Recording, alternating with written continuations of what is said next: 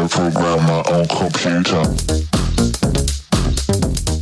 Καλώς ήρθατε στο podcast του Marathon VC, όπου φιλοξενούμε νέους επιχειρηματίες, μηχανικούς και επιστήμονες και συζητάμε για νέες τεχνολογίες και επιχειρηματικά μοντέλα. Είμαι ο οικοδεσπότης σας, Παναγιώτης Παπαδόπουλος. Αν σας αρέσει το podcast αυτό, αφήστε μας ένα review στο iTunes ή σε ποιο άλλο service χρησιμοποιείτε και βοηθήστε άλλους ακροατές να ανακαλύψουν το podcast και το περιεχόμενό του. Τέλος, βεβαιωθείτε ότι μας ακολουθείτε στο Twitter στο marathon underscore VC.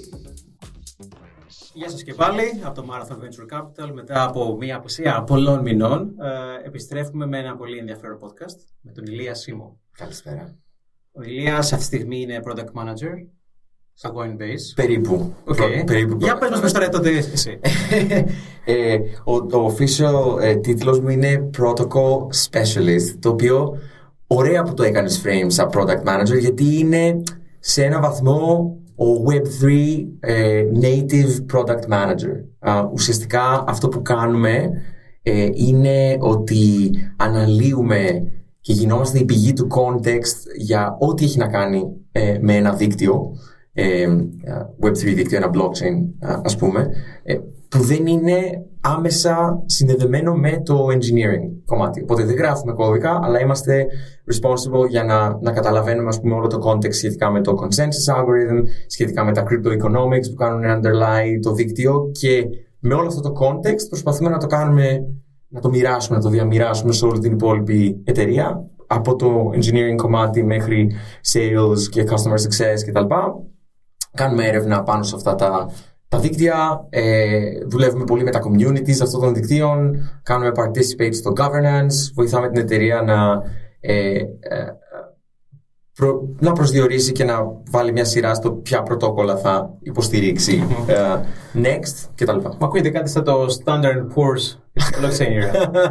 Περίπου, όχι. Είμαστε, είμαστε half ε, product managers, half ε, CIA agents. Κατάλαβες; Δηλαδή, είναι, επειδή είναι το, το information space πάρα πολύ dense, ε, είμαστε αυτά τα nodes τα οποία είμαστε και responsible για να κάνουμε collect ας πούμε, όλο το information και να... και το τελικό σας αποτέλεσμα, αν σας αρέσει ένα πρωτόκολλο, είναι μετά να το δείτε engineering και να κάνετε list, αλλά εσύ έρχεσαι από μια άλλη ομάδα, το Bison Trails, που είναι Bison acquired από το Trails, ναι, Coinbase, exactly. το οποίο έχει και ένα διαφορετικό α, προϊόν στην ουσία με αυτό που προσφέρουμε, αυτό που έχουμε δει περισσότερο είμαστε από το Coinbase. Σωστά. Θα μας πεις λίγο παραπάνω για την Bison Trails. Εννοείται. So, η, η Bison Trails ε, είναι μια εταιρεία η οποία ξεκίνησε το 19 ε, στις αρχές ε, η οποία το mission είναι ε, να, να, να κάνει πιο accessible αυτά τα δίκτυα από infrastructure άποψη. So, α, όλα αυτά τα, τα δίκτυα, including ε, Bitcoin και το Ethereum κτλ., τρέχουν πάνω σε nodes. Ωραία, τι είναι αυτά τα nodes, είναι υπολογιστές που τρέχουν το software του συγκεκριμένου δικτύου με όλους τους κανόνες με το πώς επικοινωνεί ο ένας υπολογιστής με τον άλλον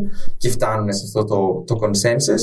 Και είναι non-trivial να, να τρέξεις κάτι τέτοιο. Δηλαδή, okay, αν είσαι engineer ε, ή έχεις ε, ε, χρόνο και interest κτλ., μπορείς να τα καταφέρεις, αλλά σε καμία περίπτωση δεν είναι as easy as ξέρεις, να φτιάξεις καφέ το πρωί. Ε, οπότε. Το οποίο είναι και ένα indicator του πόσο καλή είναι και η δουλειά που έχει γίνει σε σαν node, έτσι. σωστά, σωστά, σωστά. Οπότε ε, η Bison Trails εξειδικεύεται σε αυτό το πράγμα και συγκεκριμένα εξειδικεύεται σε αυτό που λέμε validator ε, nodes τα οποία είναι ουσιαστικά το lifeblood του consensus σε, σε proof of stake δίκτυα. Δηλαδή, ενώ το bitcoin, ε, για παράδειγμα, ε, δουλεύει με proof of work, το οποίο είναι ένας αλγόριθμος ο οποίος σαν input έχει ηλεκτρική ενέργεια και computing power, ε, the more the better, ε, και βγάζει security από την άλλη μεριά σε πολύ high level ε, όρους.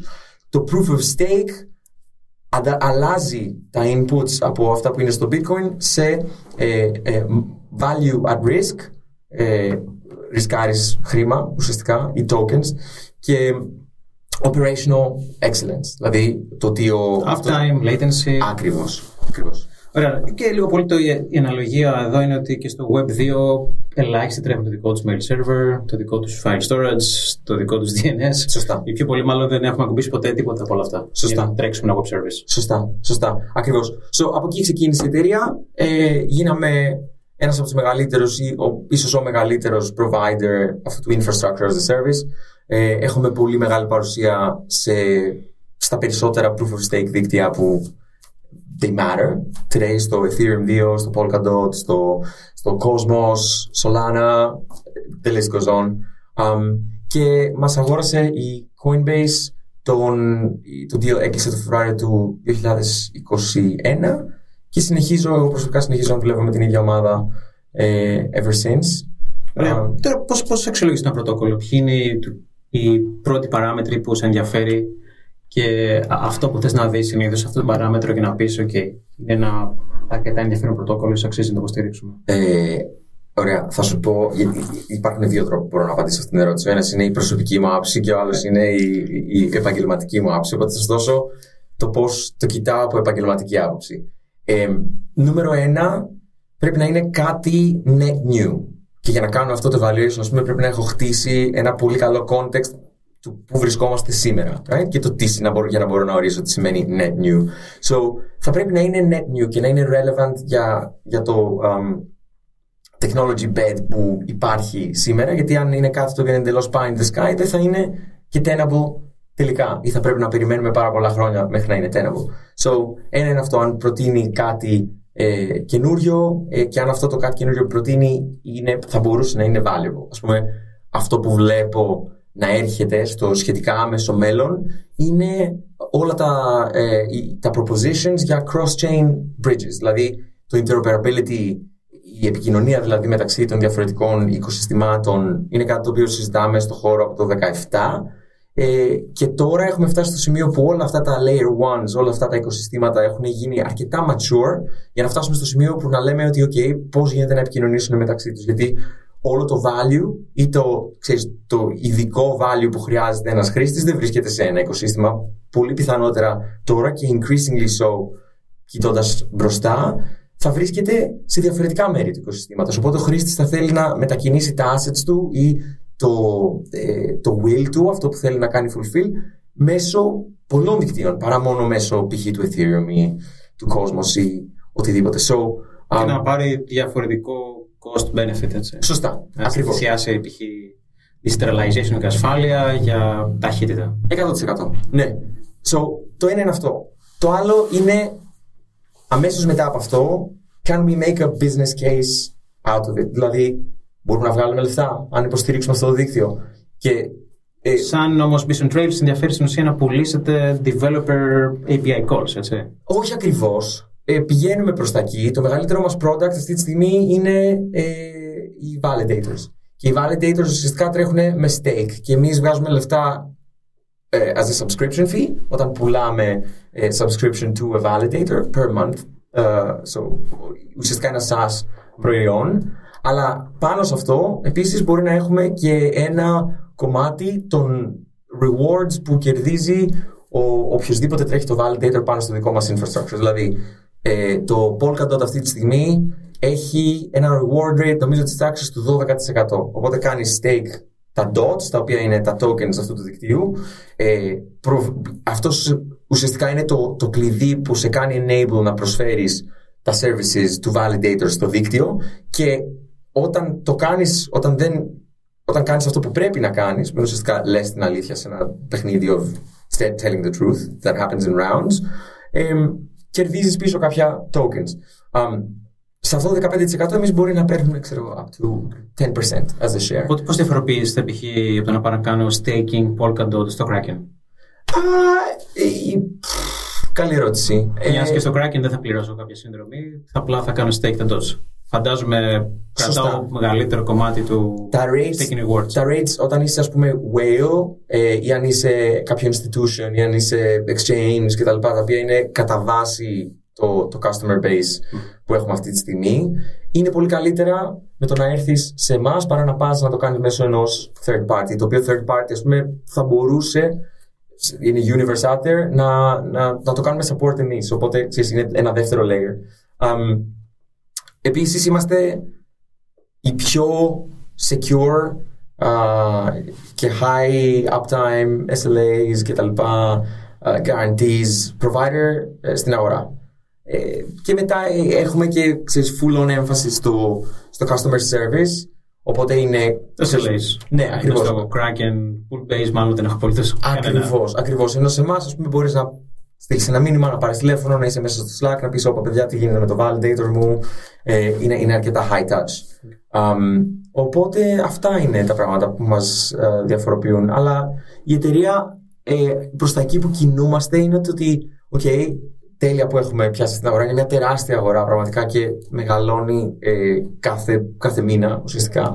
Ε, αλλά αυτό που είναι πολύ ενδιαφέρον για μας κοιτώντας μπροστά είναι το πώς μπορούμε να κάνουμε ε, enable όλους αυτούς τους developers που υπάρχουν ε, αυτή τη στιγμή αλλά και όλους αυτούς που θα υπάρχουν στο μέλλον και θα χτίζουν είτε όλα τους τα application με κομμάτια από ε, blockchains ή κάποια features των applications τους ε, τραβώντας από blockchains. Δηλαδή, θες να έχεις account, ξέρω εγώ, account creation στο Solana. Μπορεί να θέλει να έχεις cold storage στο Coinbase. Μπορεί να θες να έχεις. Ε, να, να κάνεις spin-up ένα marketplace και να χρειάζεσαι μερικά, να, να χρειάζεσαι κομμάτια από διαφορετικά chains. Υπάρχει ένα vision το οποίο λέει ότι θα μπορούσες να κάνεις όλο αυτό το functionality που υπάρχει available εκεί έξω, abstract, ε, και να το κάνεις overlay με ένα SDK και να ουσιαστικά ξέρεις κάποιος developer να έρχεται και να είναι όλα πολύ εύκολα για αυτούς και εμείς να κάνουμε όλο το hard work στο, στο background. Είναι ακόμα πολύ νωρίς για αυτό το vision, αλλά νομίζω ότι σε, με έναν τρόπο ή τον άλλον σίγουρα θα δούμε κάτι τέτοιο στα επόμενα πέντε χρόνια. Ε, και είναι αρκετά exciting γιατί το να κάνεις develop ε, applications πάνω σε blockchain δεν είναι trivial. Και δεν είναι, δεν είναι trivial γιατί δεν είναι το, το toolkit και το τόσο mature όσο ας πούμε σε. Όπως δεν ήταν να φτιάξει ένα web application πριν 20 χρόνια που έπρεπε να έχει και γνώση της VIP. Ακριβώς. και δεν νομίζω ότι υπάρχει μοντέρνος web developer ο οποίος έχει δει ποτέ στη ζωή του πακέτο. Ακριβώς. Um, Ωραία, τώρα σε προσωπικό επίπεδο, ποια πρωτοκόλλα αυτή τη στιγμή σε ενθουσιάζουν. Ε, το Ethereum Προφανώς, γιατί εκεί είναι όλο, όλο το activity. Ε, και εκεί έχουν αρχίσει και φαίνεται κιόλας και τα, τα πρώτα signs ότι πραγματικά ανεβαίνουμε προς το application layer σε, σε value creation και experimentation κτλ. Χάρη στα decentralized exchanges και τα NFTs. Ναι, ακριβώς. Δηλαδή ήταν πρώτα το DeFi ας πούμε, που έσκασε πέρσι το καλοκαίρι ε, που ήταν ένα τεράστιο BAM. Ε, ξαφνικά άρχισαν να χρησιμοποιούνται όλα αυτά τα πρωτόκολλα που ήταν in development για 2-3 χρόνια και να γίνεται πάρα πολύ accelerate η, το adoption τους. Και φέτος με τα NFTs, πραγματικά, που ήταν, ξέρεις, ένα, ήρθε από το πουθενά σχεδόν, ε, αλλά φαίνεται ότι έχει έρθει εδώ για να μείνει. So, ένα είναι αυτό και είμαι ένα από τα πράγματα που κοιτάω πάρα πολύ και στη δουλειά μου ε, είναι το, το Ethereum 2, που είναι ουσιαστικά η, η, μετάβαση του Ethereum από το Proof of Work που δουλεύει με ένα παρόμοιο αλγόριθμο όπως το Bitcoin σε Proof of Stake, που θα είναι η αλλαγή αυτή που συζητήσαμε πριν. Ε, και το οποίο θα ανοίξει όλο και περισσότερα options, ας πούμε, για τους ε, ανθρώπους που χτίζουν πάνω στο Ethereum. Θα μπορείς να έχεις μεγαλύτερο, ε, ε, να περάσεις, ας πούμε, με κάθε block μεγαλύτερος όγκος συναλλαγών ε, θα είναι πιο γρήγορο, θα είναι πιο secure, θα είναι πιο permanent σε έναν βαθμό. Γιατί είναι πολύ πιο εύκολο. Δηλαδή, φαντάζομαι, είδες τι έγινε στην Κίνα. Ε, το Μάρτιο ήταν πότε ήταν που άρχισε να γίνεται ένα crackdown ε, on Bitcoin ε, miners και αυτό ήταν ένα, ένα, ένα ενδιαφέρον καμπανάκι το ότι, ξέρεις, οι miners αυτοί όλοι βρίσκονται σε, σε data centers τα οποία μπορείς να πας και να τα κλείσεις άμα είσαι ένας sovereign. Το οποίο είναι αρκετά geo-replicated, έτσι. Σωστά, είναι geo-replicated, αλλά ένας validator είναι ακόμα πιο εύκολο να τον, να τον, ένας να τον validator όμως είναι στο AWS.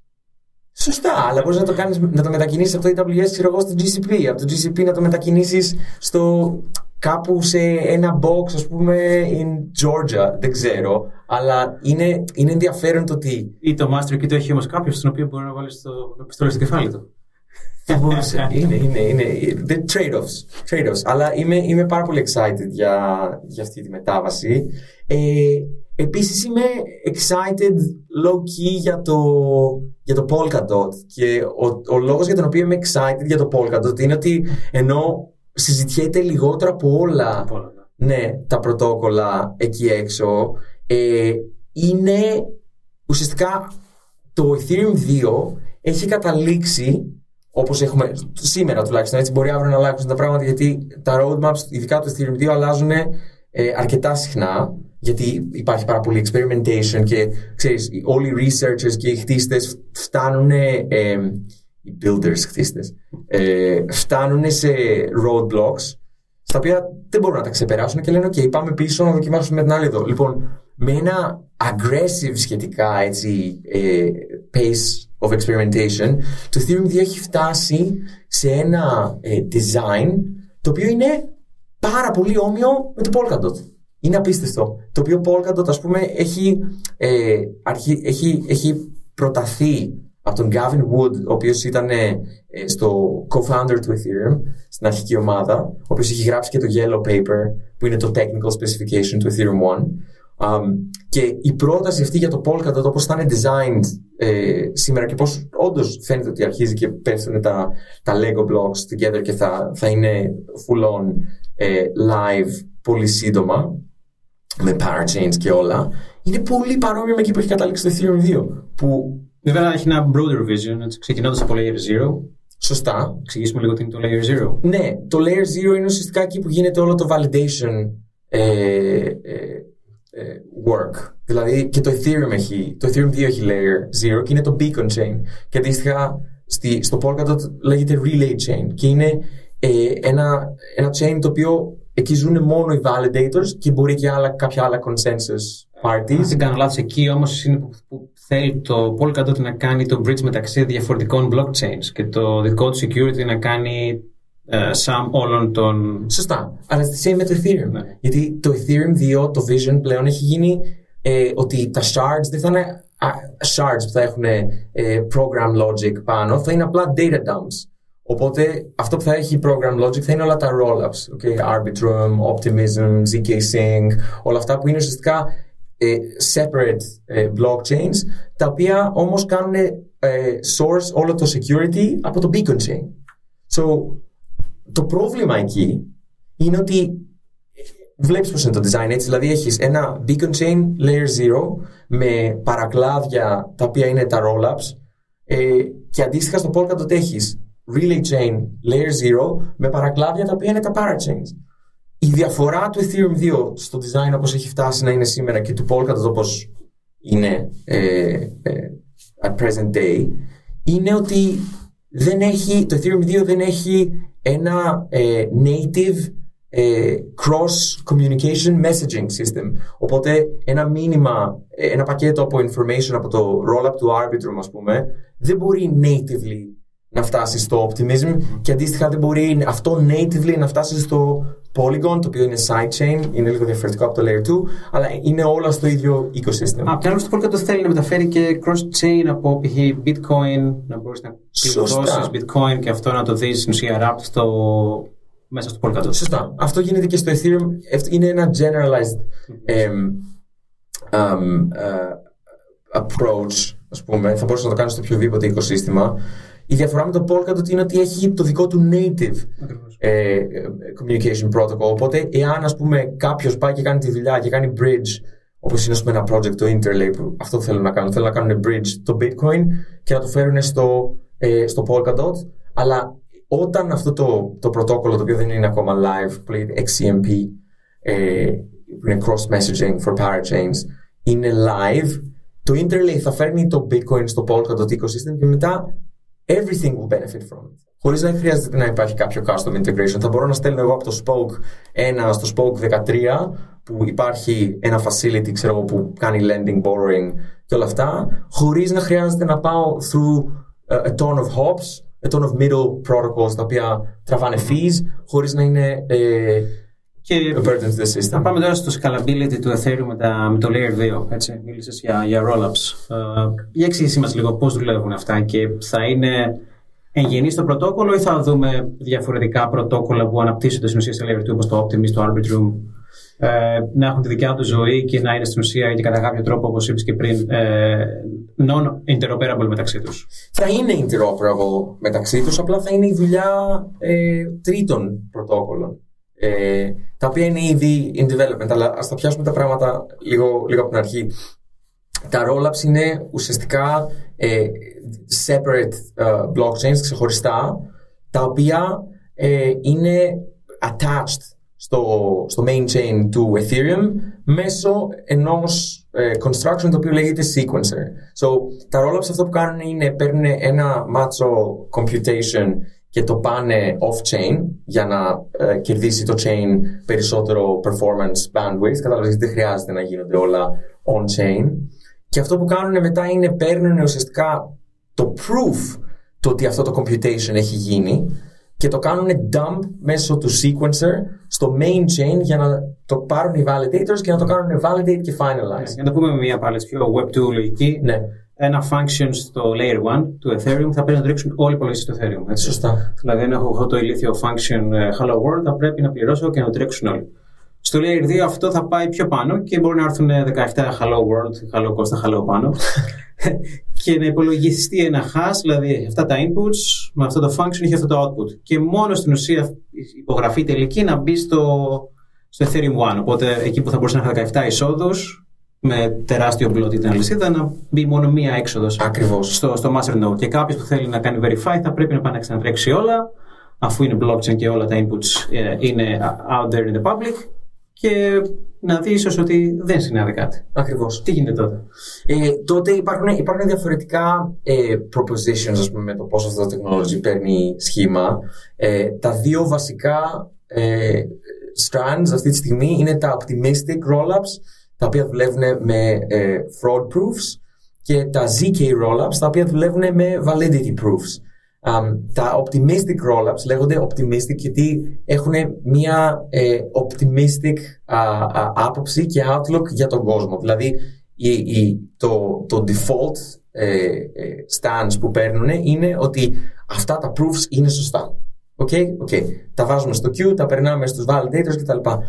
Υπάρχουν, ε, ένα, υπάρχει ένα window 7 ημερών περίπου μέσα στο οποίο ε, κάποιο άλλο node το οποίο είναι ουσιαστικά σαν fisherman δουλεύει το οποίο είναι ένα function το οποίο υπάρχει και στο Polkadot και έχει γίνει budgeted φαντάσου from like 2018 γι' αυτό είμαι αρκετά excited ε, about Polkadot.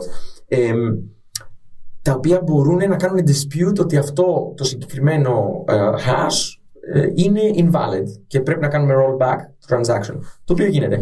Ε, το benefit είναι ότι ε, είναι πολύ interoperable τα rollups αυτά, τα optimistic με τον κώδικα ας πούμε, που είναι deployed αυτή τη στιγμή στο Ethereum Layer 1 δεν χρειάζεται modifications.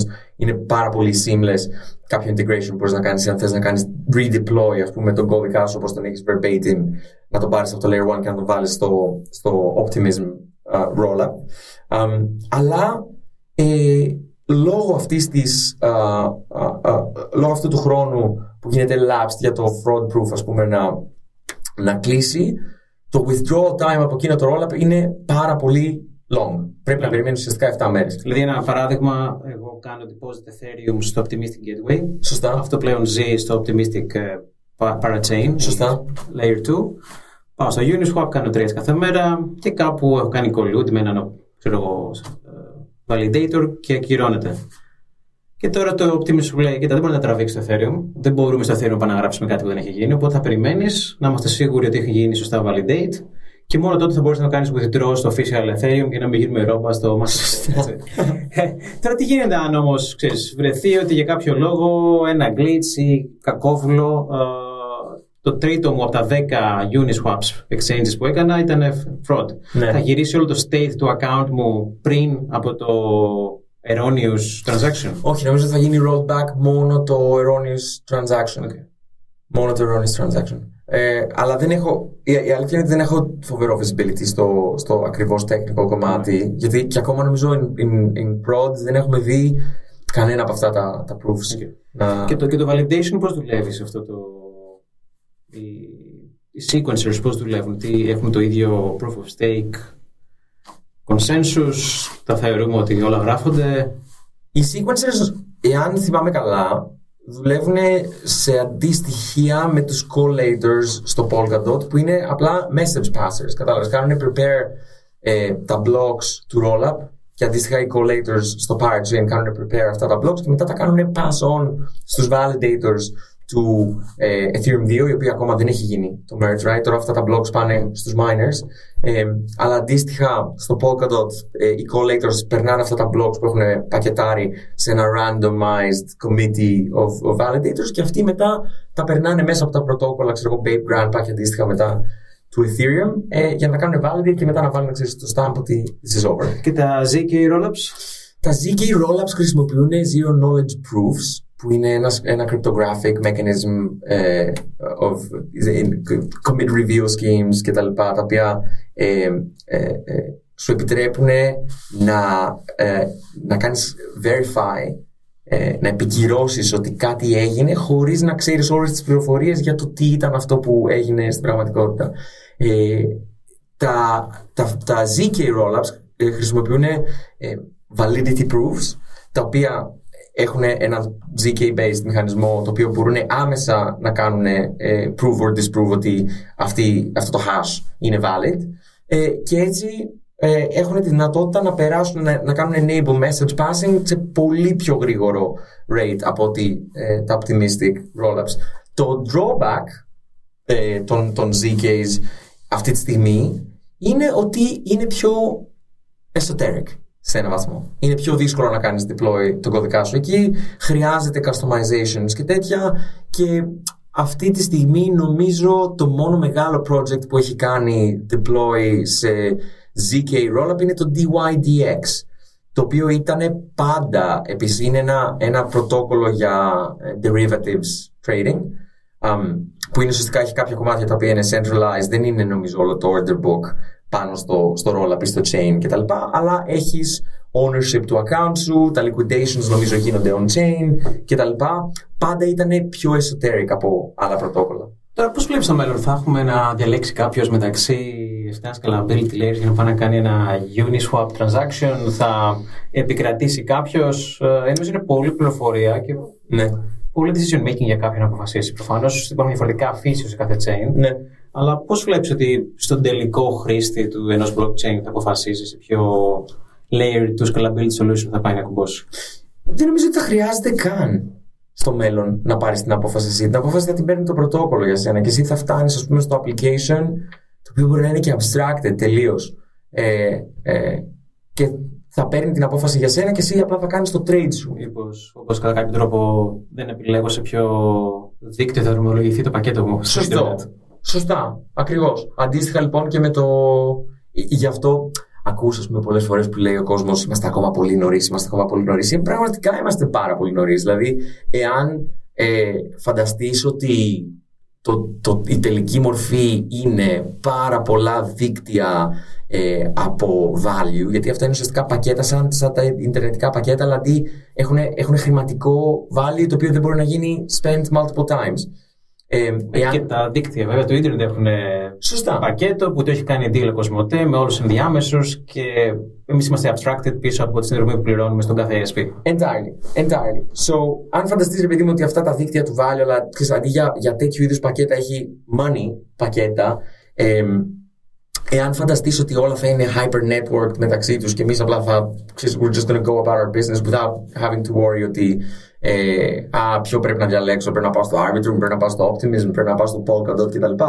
Θα βλέπεις ένα frontend στο οποίο έχει φτάσει κάπως όπως φτάνεις, ας πούμε, είναι Web2 uh, uh, pipeline και θες να κάνεις uh, exercise, ας πούμε, ένα συγκεκριμένο action. Να κάνω trade US dollar για uh, ETH tokens, whatever. Gonna, θα το κάνεις με τα καλύτερα fees πιθανότατα και. Ε, τα οποία θα τα αποφασίζει μάλλον ο το application το οποίο έχει την τεχνογνωσία και τους ανθρώπους που σχεδιάζουν τους αλγορίθμους που κάνουν το bidding. Σωστά. Έτσι ώστε εγώ να αποφεληθώ στο μέγιστο fee ή κάποιο είναι πιο ακριβώς γιατί θα μου δώσει κάποια άλλο assurance ή κάποιο άλλο benefit στην υπηρεσία όπως κάνουν claim τουλάχιστον οι, οι ISPs. Σωστά. Σωστά. Entirely. Ε, και υπάρχουν, υπάρχουν διάφορα futures που βλέπω εκεί έξω.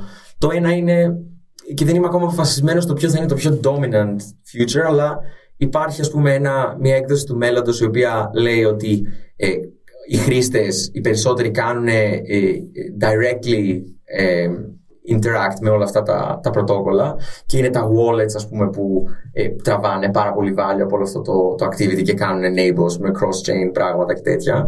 Ε, η άλλη είναι ότι ε, έχουμε applications όπως τα ξέρουμε σήμερα και όλα τα blockchains είναι στο background οπότε ξέρεις παίζει ένα χοντρό ας πούμε trust layer το οποίο βέβαια Ακυρώνει την όλη. σε ένα βαθμό, αλλά απ' την άλλη δημιουργεί, ξέρεις, opt-out θα μπορείς να κάνεις όποτε, όποτε χρειάζεσαι και όποτε θες, ότι ξέρεις θέλω να κάνω opt-out από το front-end που είμαι και να μπω κατευθείαν στο, στο wild ecosystem of, of chains ε, και επίσης δημιουργεί uh, assurances και ε, κάνει remove ας πούμε, πάρα πολλά trust assumptions τα οποία υπάρχουν σήμερα για το πώς γίνεται settle τι, ε, π.χ. ας πούμε ξέρω εγώ το Robinhood okay, ε, ε, προ, κάνει provide crypto για ανθρώπους να κάνουν trade και τέτοια.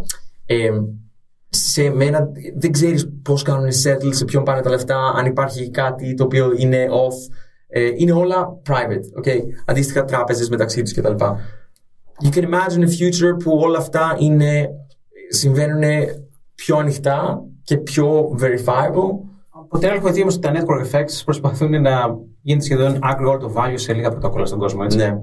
Και αν το δούμε ιστορικά, αυτό είναι λίγες μονοθεστικές θρησκείες. Ήταν τα λατινικά, είναι τα αγγλικά τώρα. Ήταν ο Χρυσός. Ναι. Είναι το TCP/IP. Ε, Βλέπεις έναν κόσμο που ίσως κάποια καλά practice από ένα chain θα πάνε σε ένα άλλο. Γιατί αυτή τη στιγμή νομίζω δεν βλέπουμε τόσο πολύ cross-pollination of ideas και αντιγραφή ίσως κομματιών, π.χ. κάτι που δούλεψε στο Polkadot να έρθει στο Ethereum. Βλέπουμε λιγάκι μια εντελώς ελεύθερη αγορά, που υπάρχει αρκετός ανταγωνισμός. Προφανώς κάποιοι μπορούν να δανείζονται ιδέες όπως το Substrate, Ναι. που είναι σε αρκετά πρωτόκολλα. Ε, αλλά νομίζω ακόμα δεν έχουμε δει ίσως και ακόμα και merges chains, δηλαδή έτσι ώστε να υπάρχει μια όθηση πιο γρήγορα. Ναι. Είμαστε σε ένα αρκετά competitive landscape ακόμα. Ναι.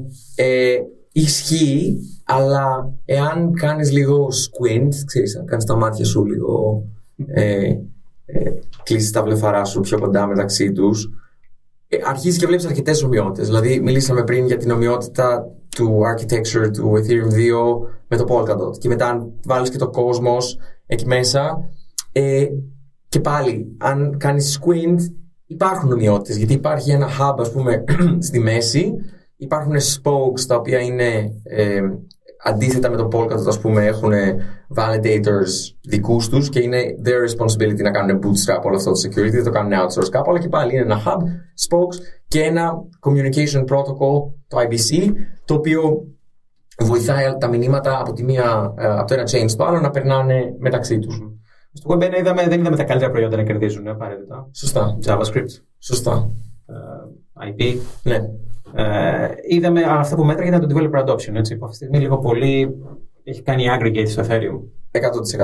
Ε, και είναι ενδιαφέρον να δούμε, δηλαδή δεν έχω, δεν έχω καθαρό view για το τι θα γίνει στο μέλλον ε, και αν το Ethereum ας πούμε, θα συνεχίσει να έχει το lead που έχει σήμερα. Σήμερα παραπάνω από το 80-85% των developers που δουλεύουν σε αυτό το χώρο δουλεύουν στο Ethereum. Χτίζουν πάνω στο Ethereum. Γιατί και το, έχει και το πιο έτσι, πλούσιο ε, ε, toolset για developers. Έτσι μπορεί να κάνει τη ζωή σου πολύ πιο εύκολη από ό,τι άλλα πρωτόκολλα στα οποία μπορεί να πρέπει, ας πούμε, μιλάω με developers οι οποίοι δουλεύουν on Substrate και στο Polkadot και μου λένε, ας πούμε, ότι έχουμε φτάσει σε σημείο που πρέπει να κάνουμε reverse engineer πολύ complex low-level Rust code για να χτίσουμε τα features που θέλουμε, γιατί αλλιώς δεν μπορούμε. Στο Ethereum δεν θα έχεις ποτέ, ας πούμε, αυτό το πρόβλημα. Από την άλλη, το γεγονός ότι το architecture, ας πούμε, του Cosmos και του Polkadot, για παράδειγμα, ε, σου δίνει την ελευθερία να α, αλλάξεις πολλά low-level πράγματα στο πώς, ας πούμε, δουλεύει το virtual machine του δικού σου, ε, ε, πώς είναι τα, τα base rules, ας πούμε, του, του consensus. Ενώ στο Ethereum, ας πούμε, υπάρχει ένα συγκεκριμένο transaction ordering σύστημα ε, και οι miners και αργότερα οι validators έχουν τη δυνατότητα να αλλάξουν τη σειρά των transactions. Αυτό που είναι ουσιαστικά ε, γνωστό ως MEV. Δηλαδή, εγώ και ο Πάνος, ο Πάνος θέλει να μου στείλει ένα, α, α, ένα δολάριο ε, και έχει βάλει και ένα fee πάνω σε αυτό το δολάριο για να το πιάσει ο miner και να το πάει ξέρω εγώ, ε, από το account του στο account μου πολύ, πολύ χοντρά. Έτσι.